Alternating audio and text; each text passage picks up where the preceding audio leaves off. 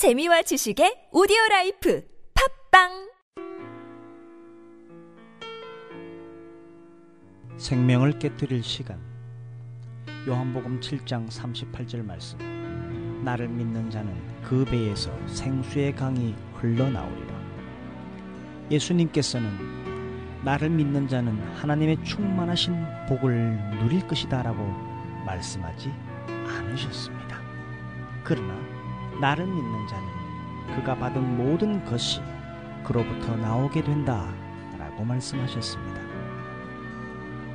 주님의 가르침은 언제나 자기 실현과는 반대로 흘러갑니다. 주님의 목적은 사람을 개발하는 것이 아니라 사람을 주님과 정확하게 갖게 만드는 것입니다. 그렇게 만들어졌기 때문입니다. 하나님의 아들의 특징은 바로 자신을 소모하는 것이었습니다.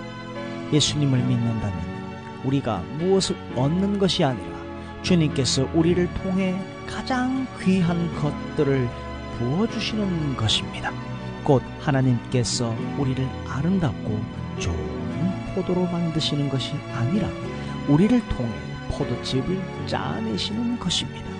영적인 세계에서 볼 때 우리는 성공으로 우리 삶을 평가해서는 안 되며 단지 하나님께서 우리를 통해 부으시는 것으로 평가되어야 합니다.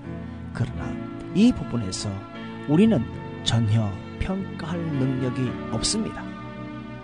베다니의 마리아가 귀한 향료를 깨뜨려 예수님의 머리에 부었을 때 이는 누가 보아도 아무 의미가 없는 행위였습니다. 그래서 제자들은 이를 낭비라고 말했습니다. 그러나 예수님께서는 마리아의 터무니없는 낭비처럼 보이는 헌신을 칭찬하시며 마가복음 14장 9절에서처럼 어디서든지 복음이 전파되는 곳에는 이 여자가 행한 일도 말하여 그를 기억하리라 말씀하셨습니다. 주님께서는 이런저런 계산에 얽매이지 않고 모든 것을 주께 다 드린 마리아가 했던 행위를 우리도 할 때 기쁨을 이기지 못하십니다. 하나님은 그분의 아들의 생명을 쪼개셔서 세상이 구원을 받도록 하셨습니다. 우리도 주를 위해 우리의 생명을 쏟아부을 준비가 되어 있습니까? 나를 믿는 자는 그 배에서 생수의 강이 흘러나오리라. 이것을 믿는 자를 통해 믿는 자 속에서 흘러나오는 생수의 강으로 인해 수없이 많은 다른 사람의 생명들이 끊임없이 새로워질 것입니다. 지금은 생명을 깨뜨릴 시간입니다.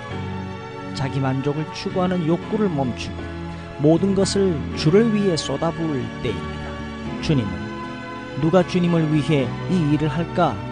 라고 묻고 계십니다.